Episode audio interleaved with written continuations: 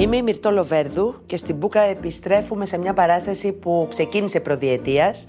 Πέρσι δεν παίχτηκε και επανήλθε φέτος στο θέατρο Βεάκη, γεμίζοντα το κάθε βράδυ χωρίς υπερβολή. Είναι οι ενηγματικές παραλλαγές του Ερίκ Εμμανουέλ Σμιτ με τον Γιάννη Μπέζο και τον Πιγμαλίωνα Δαδακαρίδη, ο οποίος την σκηνοθετεί με το Σωτήρι Τσαφούλια την παράσταση. Αυλαία και πάμε εδώ γελάμε να μοιραστούμε τη σκηνή. Γιάννη, Πιγμαλίων, καλώς ήρθατε. Ευχαριστώ Ήθελα πολύ. πρώτα να ρωτήσω, σκεπτόμενη έτσι αυτή την παράσταση, σας έχει τύχει ποτέ σε συνέντευξη ένα απρόπτο που ένας δημοσιογράφος σας φέρει σε πολύ δύσκολη θέση; Δηλαδή, η παράσταση ξεκινάει με μια συνέντευξη. Ο δημοσιογράφος επισκέφτεται το συγγραφέα για να ξεκινήσουν μια συνέντευξη. Και εξελίσσεται μια ολόκληρη παράσταση. Εσείς, ως ηθοποιοί, έχετε ζήσει ποτέ κάτι τελείως διαφορετικό σε μια συνέντευξη; Ήταν μια η οποία υποδιόταν δημοσιογράφο, δεν ήταν ακριβώς. Από ένα κανάλι ήταν. Και την έδειξε, δεν, δεν ήξερε που είχε έρθει και τη ρώταγε. Απίστευτο. Ναι. Στη, στην πρώτη ερώτηση, λέω, μάζεψε και φύγει. Νομίζω την απέλησαν μετά. Και καλά τη κάνανε. Για να τελειώνουμε αυτή με τη σαχλαμάρα. Δεν νομίζω ότι οι άνθρωποι πρέπει να έχουμε άποψη για όλα. Δηλαδή, το τι συμβαίνει παράλληλα στον κόσμο μπορεί να την έχουμε στο σπίτι μας, με τους φίλους μας και αυτό αφορά τη δική μας πραγματικότητα. Αλλά όταν βγαίνεις δημόσια και μιλάς, δεν ξέρω, δεν μπορώ να απαντήσω για όλα τα πράγματα. Οπότε, όταν με ρωτάνε για κάτι στο οποίο δεν γνωρίζω, έρχομαι σε δύσκολη θέση. Πρώτον, γιατί πρέπει να πω ότι δεν γνωρίζω. Ή δεύτερον, και να έχω δική μου άποψη, δεν νομίζω ότι αφορά και κανέναν. Με την έννοια ότι δεν θα αλλάξει ούτε το πρόβλημα, ούτε το ίδιο το θέμα. Θα είναι σαν να συμμετέχω κι εγώ σαν μια φωνή η οποία λέει κάτι δικό της για να ακουστεί. Δεν είναι ότι θα φέρω λύση στο πρόβλημα ή θα φέρω και λύση τουλάχιστον σε αυτό που συμβαίνει. Πάμε στην παράσταση. Ο τίτλος «Ενηγματικές παραλλαγές» σημαίνει ότι έχουμε να δούμε πολλά ενίγματα κατά τη διάρκεια της παράστασης, να λυθούν, να τεθούν και ποια είναι αυτά; Νομίζω ότι ο τίτλος του έργου είναι το κλασικό έργο μουσικής. Αυτό το υπέροχο ορχιστρικό δηλαδή κομμάτι του Edgar Allan, όπου ουσιαστικά από εκεί ξεκινάει γιατί ο ίδιος ο συνθέτης μας εξηγεί ότι υπάρχουν ε, από τις μελωδίες που έχει γράψει από πίσω μουσικές που δεν ακούμε αλλά υπάρχουν. Και ο καθένας ανάλογα ίσως με τη διάθεσή του και τον τρόπο που προσέχει κάθε φορά το κομμάτι μπορεί να ακούσει και μια άλλη παραλλαγή του. Από εκεί, νομίζω, ορμόμενος ο συγγραφέας ακουμπάει σε μια θεματική ενός κειμένου πώς τελικά αυτό που μας παρουσιάζεται ή όταν αυτοπαρουσιαζόμαστε και ο ένας τον άλλον αλλά και μεταξύ μας, πόσες χιλιάδες από πίσω μικρές μικρές πτυχές του εαυτού μας και ιστορίες έχουμε, οι οποίες με την κατάλληλη ερώτηση ή με την κατάλληλη διάθεση του ανθρώπου να ψάξει τον άλλον, έρχεσαι αντιμέτωπος με τις απαντήσεις που καμιά φορά μπορεί και να μην θέλεις να έχεις. Άρα είναι ενίγματα ανθρώπων. Ακριβώς. Έτσι κι αλλιώς όλο το ρεπερτόριο πάνω εκεί στηρίζεται. Δηλαδή στο παιχνίδι, ας πούμε, το έρωτα και του θανάτου και της ζωής. Ε, εδώ είναι λίγο ανάμεικτα τα πράγματα και πολύ σωστά λέει ο Πυγμαλίων για τις παραλλαγές αυτές, γιατί τίποτα δεν είναι άσπρο μαύρο στη ζωή και το βλέπουμε ανάγλυφα στην παράσταση μέσα από τους ήρωες και βέβαια το μεγάλο στίχημα ότι δεν μπορείς να πορεύεσαι μόνος σου, δηλαδή πρέπει η ματιά σου κάπου να κουμπά, κάπου να, να μετράτε με το άλλο, πρέπει να υπάρχει ένα σημείο αναφοράς. Δεν γίνεται όσο και να θες να παραμένεις μόνος σου και να θεωρείς τον εαυτό σου αυτάρκη. Είναι ένα παιχνίδι ισορροπιών της ευαισθησίας από την πλευρά των ανδρών. Και αυτό είναι νομίζω και το πολύ ενδιαφέρον στο έργο, γιατί δεν το βλέπουμε εύκολα στο ρεπερτόριο γενικά. Την ε, ε, ευαίσθητη πλευρά των ανδρών εννοώ. Η οποία υπάρχει βέβαια. Εδώ είναι δύο άντρες που ξεκινάνε από δύο τελείως διαφορετικές θέσεις, ο δημοσιογράφος και ο συγγραφέας. Και κατά τη διάρκεια του έργου καταλαβαίνουμε ότι σε πολλά συγκλίνουν οι ζωές τους. Από γεγονότα και πρόσωπα μέχρι μια γυναίκα που υπάρχει ανάμεσα σε όλο αυτό και τους φέρνει σε αντιπαράθεση ή σε σύγκληση, με τον συγγραφέα Γιάννη, τον οποίο και ερμηνεύεις, να λέει μισό τον έρωτα. Πώς το νιώθεις αυτό όταν το λες; Κοίταξε να δεις. Δεν νιώθω τίποτα απολύτως, σε βεβαίω. Μένα με ενδιαφέρει να νιώθουν οι θεατές. Είναι ανάμεσα σε αυτά τα βαρύγδουπα που λέμε πολλές φορές, όταν δεν θέλουμε να τα αντιμετωπίσουμε. Δηλαδή, όταν φοβόμαστε κάτι, αρχίζουμε και το απαξιώνουμε ή το περνάμε σε δεύτερη μοίρα ή ότι ε, είμαστε πάνω από αυτά. Πολύ σύνηθες αυτό. Νομίζω μέσα σε αυτό το κλίμα λειτουργεί και ο ήρωας. Όσο και σπουδαίος να είναι. Παρ' όλα αυτά, έχει τις πολύ πολύ μεγάλες δρογμέ του. Δηλαδή, είναι άνθρωπος. Έτσι είναι οι άνθρωποι. Αυτά λοιπόν τα λόγια, τα μεγαλόστομα, όταν λέγονται, πάντα είναι λίγο ύποπτα. Από κάτω υπάρχει αρκετός, θα έλεγα, πόνος και μεγάλη ανησυχία. Και το βλέπουμε στο έργο πολύ σοφά από το συγγραφέα να εκτιλήσεται αργά. Με έναν τρόπο, αλλά πολύ αποκαλυπτικά. Το έργο το επέλεξες εσύ, Πυγμαλίωνα, και πρότεινε στο Γιάννη τη συνεργασία, αν δεν κάνω λάθος; Το έργο ήρθε στα χέρια μου πριν από 13 σχεδόν χρόνια, όπου μια πολύ καλή μου φίλη, Μαρίνα Ιασλάνογλου, μου λέει: Διάβασα κάπου ένα έργο και για κάποιο λόγο σε φαντάστηκα. Λέω αλήθεια. Μου λέει: Να στο θέλω να το διαβάσεις. Λέω χαρά μου. Και το ίδιο βράδυ που μου έφερε το έργο, διάβασα το έργο και της λέω: Έχεις απόλυτο δίκιο, αλλά εγώ πρέπει να γεράσω. Γι' αυτό. Εκεί άρχισε και ένα παιχνίδι ότι όσο μεγαλώνεις, αντιλαμβάνεσαι το λεξιλόγιο και τον τρόπο διαφορετικά. Είναι από το πιο απλό πράγμα, από το σ' αγαπώ. Έχει συμπαντική διάσταση όσο μεγαλώνεις, μέχρι ακόμα και μια προσβολή. Τότε λοιπόν είχα κάνει μόλις νομίζω τον κοινό παρανομαστή με το σωτήρι.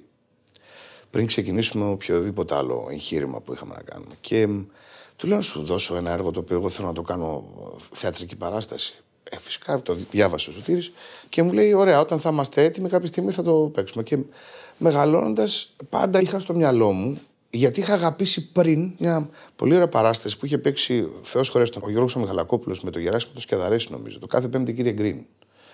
Και είχα δει αυτούς δύο να παίζουν και έλεγα: Πω, πω, Παναγία μου, το ζηλεύω αυτό. Και να παίζει και με έναν άνθρωπο με τον οποίο τον θαυμάζεις και είναι και μεγαλύτερός σου και σαν δάσκαλος κτλ. Και, και ξαφνικά λίγο πριν τον COVID, αισθάνθηκα πολύ έτοιμος, αφού ξαναδιάβασα ένα βράδυ το έργο. Λέω: Ήρθε η ώρα. Λέω στο Σωτήρι, ήρθε η ώρα. Μου λέει: Στο Σωτήρι, αφού ήρθε η ώρα, πάμε. Και πήρα τηλέφωνο το Γιάννη. Κατευθείαν. Όχι, είχαμε περάσει από διάφορες σκέψεις πριν. Αλλά ακούγοντας το Γιάννη να μιλάει σε κάποιες συνεντεύξεις του που τότε ξαφνικά τον θεωρούσαν εριστικό ή ιδιαίτερο ή πολύπλοκο, έλεγα Παναγία μου, αυτός είναι ο χαρακτήρας. Δηλαδή παίζει το χαρακτήρα και δεν το ξέρει, αλλά είναι ο ίδιος. Και πώς να το πεις; Σε κάποιες πτυχές του, ε, ε, ε, υπερβάλλοντας τώρα. Χωρίς ότι θαύμαζα τον Γιάννη Μπέζονο σαν παιδάκι ενώ και μεγαλώντας, χωρίς να θέλω να τον μεγαλώσω από την ηλικία που είναι, αλλά σαν ηθοποιό. Και είχα τη χαρά να τον έχω γνωρίσει σταδιακά λίγο σε κάποιες πρεμιέρες, ένα γεια κτλ. Οπότε λοιπόν τόλμησα να πάρω τηλέφωνο. και η απάντηση ήταν. Πυγμαλίων, εγώ δεν θα δουλέψω φέτος στο θέατρο, θα καθίσω με την οικογένειά μου. Έχω δύο άλλες δουλειές. Και μου λέει: Δεν θέλω, σε ευχαριστώ πάρα πολύ. Πριν ξέρει για το έργο, οτιδήποτε. Όχι, δεν ναι. ήξερε τίποτα. Ναι, ναι. Τίποτα. Ε, και παρόλα αυτά, εμένα μου ήθελα να το στείλω. Μα μου λέει να το στείλω. Λέω μην το στείλεις, μπορεί να μ' αρέσει και μετά δεν μπορώ να σου πω. και το έστειλα. Και μετά από δύο ώρες ακριβώς που το έστειλα, χτύπησε το τηλέφωνο και δεν μπορώ να πω τι μου είπε. Αλλά μου λέει: Αυτές κάνεις και τώρα εγώ θέλω να το κάνω. Κατάλαβες. Όλοι βλέποντας την παράσταση, αισθανόμαστε από τη δημόσια εικόνα που έχει ο Γιάννης ότι είναι ένας άνθρωπος που δεν είναι πολύ εύκολος. Άρα είναι λίγο δύσκολο στην επικοινωνία, εκεί που δεν θέλει ενδεχομένως. Αλλά σε κάθε περίπτωση του ταιριάζει ο ρόλος. Δεν είναι κακό να το πούμε. Το ξέρει και ο Ναι. ίδιος. Αισθάνεσαι όντως κοινά δεν, το, στοιχεία. δεν το δεν σκέφτηκα αυτό. Μ' άρεσε πάρα πολύ όλο αυτό το παιχνίδι. Δηλαδή αυτή η διαδρομή του έργου. Έτσι, η ρόλη φυσικά. Δεν το συζητώ. Και επειδή ποτέ το θέατρο, αν δεν το φανταστείς να γίνεται, δεν έχει νόημα να το διαβάζεις μόνο. Πρέπει να το κάνεις εικόνα, να το βλέπεις να ενσαρκώνεται με έναν τρόπο. Το φαντάστηκα με τον Πυγμαλίον, τον οποίο το θεωρώ πάρα πολύ καλό ηθοποιό, τον, από τα νιάτα του, και σκέφτηκα γιατί όχι. Και έτσι έγινε το εγχείρημα. Ποτέ δεν ξέρεις πώς θα εξελιχθεί μια παράσταση. Πάντα είναι ένα ρίσκο και αυτό είναι και η γοητεία της δουλειάς μας. Αλλά σίγουρα είδα ένα έργο το οποίο είχε μια διαδρομή και το οποίο είχες να αναμετρηθείς με ένα κείμενο, με κάτι. Δηλαδή ενδιαφέρον το οποίο να μην ενδιαφέρει μόνο εμάς, αλλά αυτό να γίνεται κοινή ανάσα με τον κόσμο. Μ' άρεσε πολύ σαν ιδέα. Επίσης, μ' άρεσε πολύ που θα είμαστε δύο άνθρωποι και δεν μαζευόμαστε κανένα δεκαριά που μπλεκόμαστε. Οπότε δουλεύεις πολύ πιο άνετα. Ωστόσο, αναγνωρίζεις κοινά στοιχεία με τον ήρωα στον εαυτό σου. Θα μπορούσες, ας πούμε, να ε, του μοιάσει σε κάποιες πτυχές. Δεν- Θα μπορούσες ποτέ να φύγεις να παζαρίζει μόνο σε ένα νησί; Αυτό θα σου απαντήσω. Δεν έχω τίποτα απολύτως κοινό με τον ήρωα αυτό. Εγώ είμαι άνθρωπος πόλης. Όχι νησί να πάμε. Δεν θέλω, δεν μου αρέσουν αυτά τα πράγματα. σα ίσα που αυτό το ότι δεν έχω τίποτα το κοινό, αυτό είναι ακόμη πιο ρυθιστικό. Ένας άνθρωπος ο οποίος ζει μόνος, απομονωμένος, έχει και ένα ντουφέκι εκεί. Δηλαδή δεν έχει καμία επαφή. Και δηλώνει ότι αγαπάει τη μοναξιά του. Ναι. Το ερέθισμά μου δεν ήταν αυτό.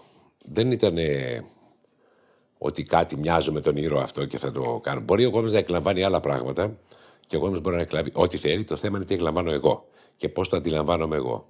Και στο τέλος της παράστασης, όπως έχουμε διαπιστώσει, δεν μένει τίποτα από όλα αυτά. μένει κάτι πολύ πιο ουσιαστικό, αυτά που λέγαμε πριν. Και κυρίως μένει, και νομίζω ότι αυτό το πετυχαίνει η παράσταση με- με το ανέβασμά της, ότι στον καθένα θυμίζει κάτι από τη ζωή του. Αυτό είναι πολύ μεγάλη υπόθεση. Γιατί το θέατρο, εάν δεν έχει αυτό, δεν έχει νόημα. Άμα δεν σκάει κάτω στην πλατεία, Δεν έχει νόημα όσο ωραία κατασκευασμένο και να είναι.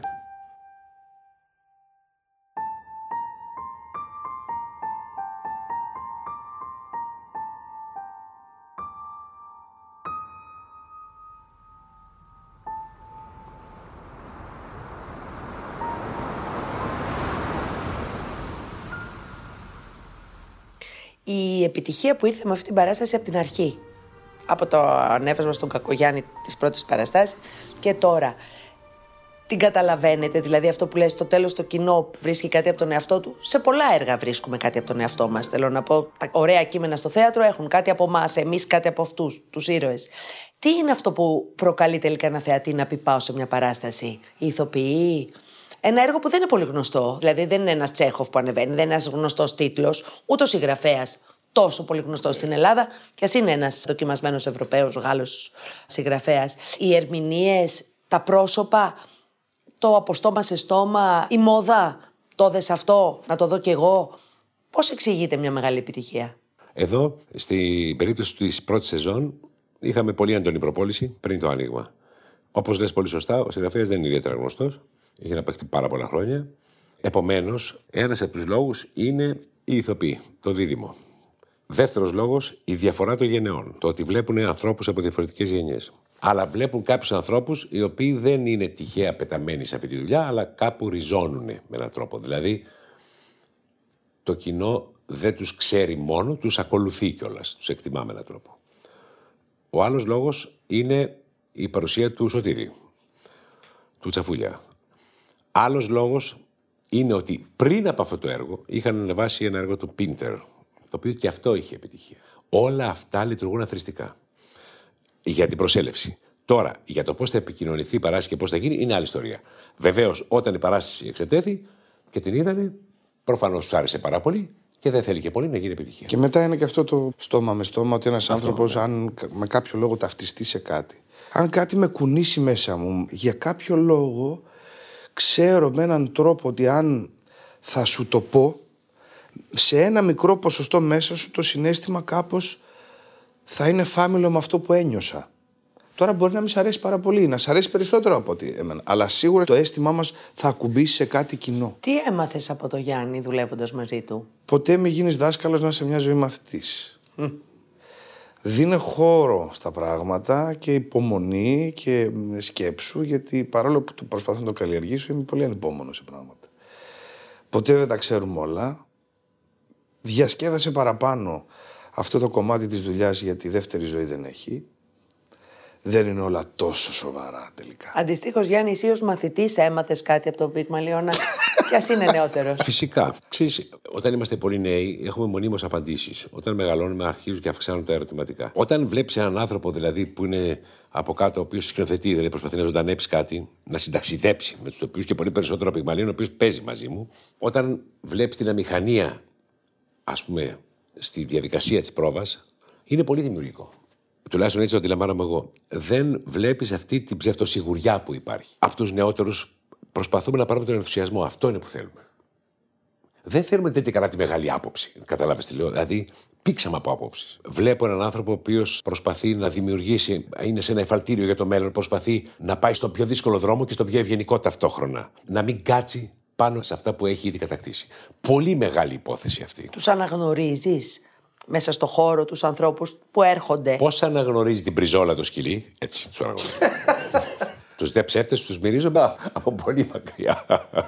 Μια γυναίκα μπορεί να χωρίσει όντως δύο άντρες; Να πω κάτι που μου έτυχε πολύ ωραίο. Πάω στη Βαρκελόνη και πάω στο Φιγκέρες, που είναι το σπίτι του Νταλή. Και φυσικά επειδή δεν καταλαβαίνουμε τι μας γίνεται, δεν Νταλή ήταν αυτός, φωνάζουμε έναν άνθρωπο, Καταλανός από εκεί, ο οποίος η γυναίκα του ήταν Ελληνίδα. Τι ωραία, συζητάμε, γεια σου, πώς σε λένε κτλ. Λοιπόν, μπορούμε, σας παρακαλώ, να κάνουμε την ξενάγηση. Ασφαλώς. Μπαίνοντας λοιπόν στο σπίτι του Νταλή, έχει μπροστά έναν χώρο. το πρώτο έκθεμα που βλέπεις είναι η Κάντιλακ του Καπόνε με τον Καπόνα και την γυναίκα του πεσμένους μέσα με τις σφαίρες. Η κανονική Κάντιλακ την έχει αγοράσει από δημοπρασία. Και ακριβώς από πίσω βλέπεις θεόρατα στον ουρανό μια τεράστια βάρκα κρεμασμένη στον αέρα με τεράστια δάκρυα νερού να πέφτουν. Είναι δεμένη στη μέση μιας πελώριας γυναίκας ενώ πάνω από 25 μέτρα στον αέρα, πάνω από το πάρκο. Και λέω, Τι είναι αυτό; Και μου κάνει, τι λέτε εσείς οι Έλληνες, Τι. Η γυναίκα σέρνει καράβι. Ο άνθρωπος εννοούσε ότι για μένα η γυναίκα είναι κάτι πυρηνικό. Μπορεί να κόψει τον πλανήτη στα δύο. Ε, βέβαια. αν θέλει. Να τον ξαναγεννήσει και να τον ξανακόψει στα τέσσερα. Νομίζω είναι το πιο ισχυρό φίλο και είναι λάθος οποιοδήποτε να σκεφτεί ότι μια γυναίκα δεν μπορεί να διαλύσει τους κόσμους για πλάκα, αν θέλει. Από τον Όμπειρο μέχρι σήμερα και πιο πίσω. Έχει δίκιο. Η γυναίκα από τη φύση είναι αυτή που γεννάει, που φέρνει τη ζωή. Κυοφορεί, τη φροντίζει. Ένα λάθος κάνει, ότι προσπαθεί να αλλάξει τους άντρες. Άρα είναι ικανότατη να χωρίσει δύο άντρες. Βέβαια. Μόνο. Θα τους βάλει να σκοτωθούν. Βέβαια. Μέχρι και ο Λόρκα έχει γράψει γι' αυτό. Γιατί βλέπουμε μέσα στις ενηγματικές παραλλαγές την παρουσία της γυναίκας, την οποία με σκηνοθετική πρωτοβουλία, αν δεν κάνω λάθος, βλέπουμε και στην παράσταση, γιατί νομίζω ότι στο έργο δεν υπάρχει. Σαν μια οπτασία, σαν κάτι ανάμεσα στην ε, πραγματικότητα και τη φαντασία. Και τη μνήμη. Αλλά που γίνεται και σημείο αντιπαλότητας των δύο ηρώων. Δεν είναι ότι το ξέραμε από πριν. Καμιά φορά δηλαδή αυτό το συνέστημα από το οποίο σου δημιουργήθηκε, γιατί μου δημιουργήθηκε την ώρα που κάναμε πρόβες με τον Γιάννη, έλεγα ανεξαρτήτου ηλικίας και παιδείας, οι άνθρωποι μιλάνε για κάτι κοινό σαν βίωμα. Από μέσα μου πολλές φορές είπα στις πρόβες, λέω: Κοίτα να δεις. Ναι, δύο άντρες με έναν τρόπο θα διεκδικούσαν κάτι που έχουν αγαπήσει. Σαν παιδιά. Παρόλο που εσύ τους βλέπεις ως φιγούρες κανονικά ανθρώπινους. Δεν σταματάει αυτό. Εγώ δεν το ξεχάσω, έχω τέτοια πάθη από το παιδί, από το σχολείο. Τα κορίτσια, νομίζω, τουλάχιστον για μένα είναι σημαντικό, κουνάνε τον κόσμο με ωραίο τρόπο. Από τη σαγίνη μέχρι και την πολιτική σοβαρή άποψη. Και αυτό που είπε και ο Γιάννης είναι πολύ σημαντικό. Η μάνα γη δηλαδή. Ε, βέβαια. Δεν γίνεται να μην είσαι καψούρη με τη μάνα σου. Το έχει πει και κάποιος που γράψει, νομίζω, τον Ιδίποδα. Γράφεις σε ένα σημείωμα ο Πυγμαλίωνας ότι μετά τη γέννηση το σημαντικότερο πράγμα στη ζωή είναι η αγάπη. Αυτό το έργο περιέχει Γιατί στο αγάπη. μάθει η μάνα σου. Συγγνώμη. δεν ξέρεις ποιες παραλλαγές του έρωτα έρχονται και χτυπάνε μέσα σου και πώς σε αλλάζουν. Ακόμα και η πρώτη που είναι με τη μητέρα σου. Που δεν είναι ερωτική σαφώς η διάθεση, αλλά εμπεριέχει κάτι βαθύ. Τρέφεσαι από εκείνη. Η μυρωδιά, η σκέψη, έχεις ένα κοινό στοιχείο. Λέει ο Εγκονόπουλο στον ύμνο δοξαστικό για τις γυναίκες, με τους μαστούς τους καταργούν τη μοναξιά μας. Είναι απίστευτο στίχος. Πολύ ωραίο. Δηλαδή είναι η ίδια η ζωή. Και συνήθως όταν θέλουμε να προσβάλλουμε κάτι πρακτικά παγκόσμια, όταν γίνεται στη πιο χιδαία του μορφή, το οποίο δυστυχώς συμβαίνει καμιά φορά κατά κόρον, όταν προσβάλλεται ή με κάποιον τρόπο δολοφονείται στο γυναικείο φύλλο. Βέβαια. Δηλαδή σε σοκάρει, σε διαλύει. Δεν είναι τυχαίο που και πολλοί άνθρωποι στην παγκόσμια λογοτεχνία, στο θέατρο, στο μυθιστόρημα, χρησιμοποιούν με έναν τέτοιο τρόπο το θηλυκό στοιχείο στην ιστορία τους. Και σε διαλύει, σε σοκάρει. βέβαια. Κάνετε τέτοιες συζητήσεις στις πρόβες ή όταν είσαστε μέσα στο θέατρο, ή είσαστε πιο πολύ στην τρέχουσα καθημερινότητα; Γίνονται συζητήσεις, αλλά δεν γίνονται προγραμματισμένα, να το πω έτσι. Αλλά γίνονται και πρέπει να γίνονται. Αυτές οι συζητήσεις δεν είναι μόνο να τις κάνουμε εμείς που συνεργαζόμαστε τώρα. Νομίζω ότι είναι κάτι που πρέπει να τις κάνουμε γενικότερα.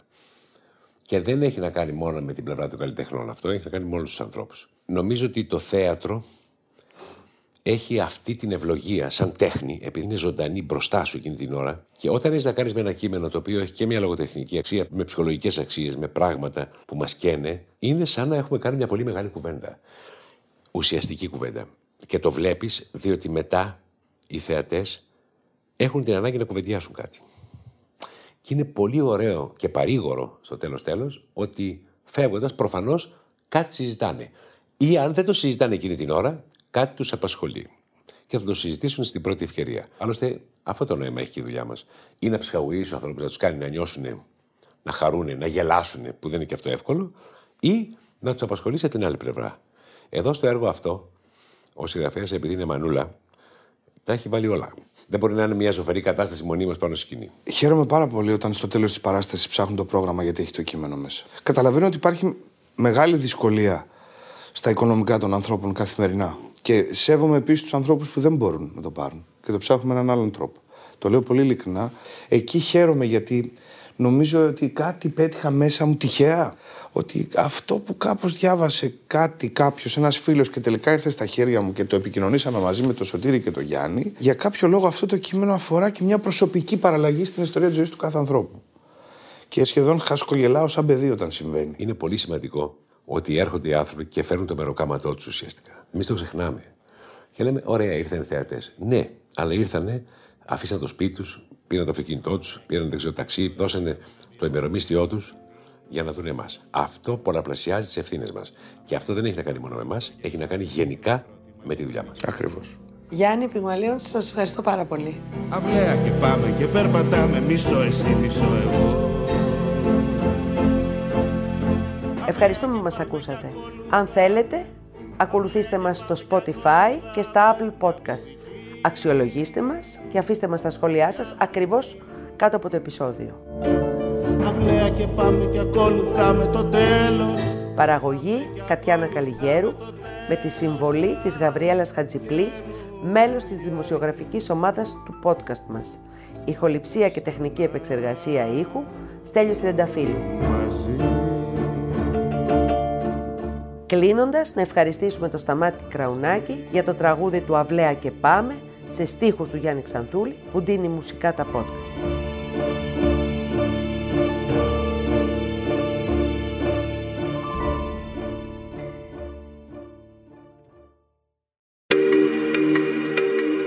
Alter Ego Media. Podcast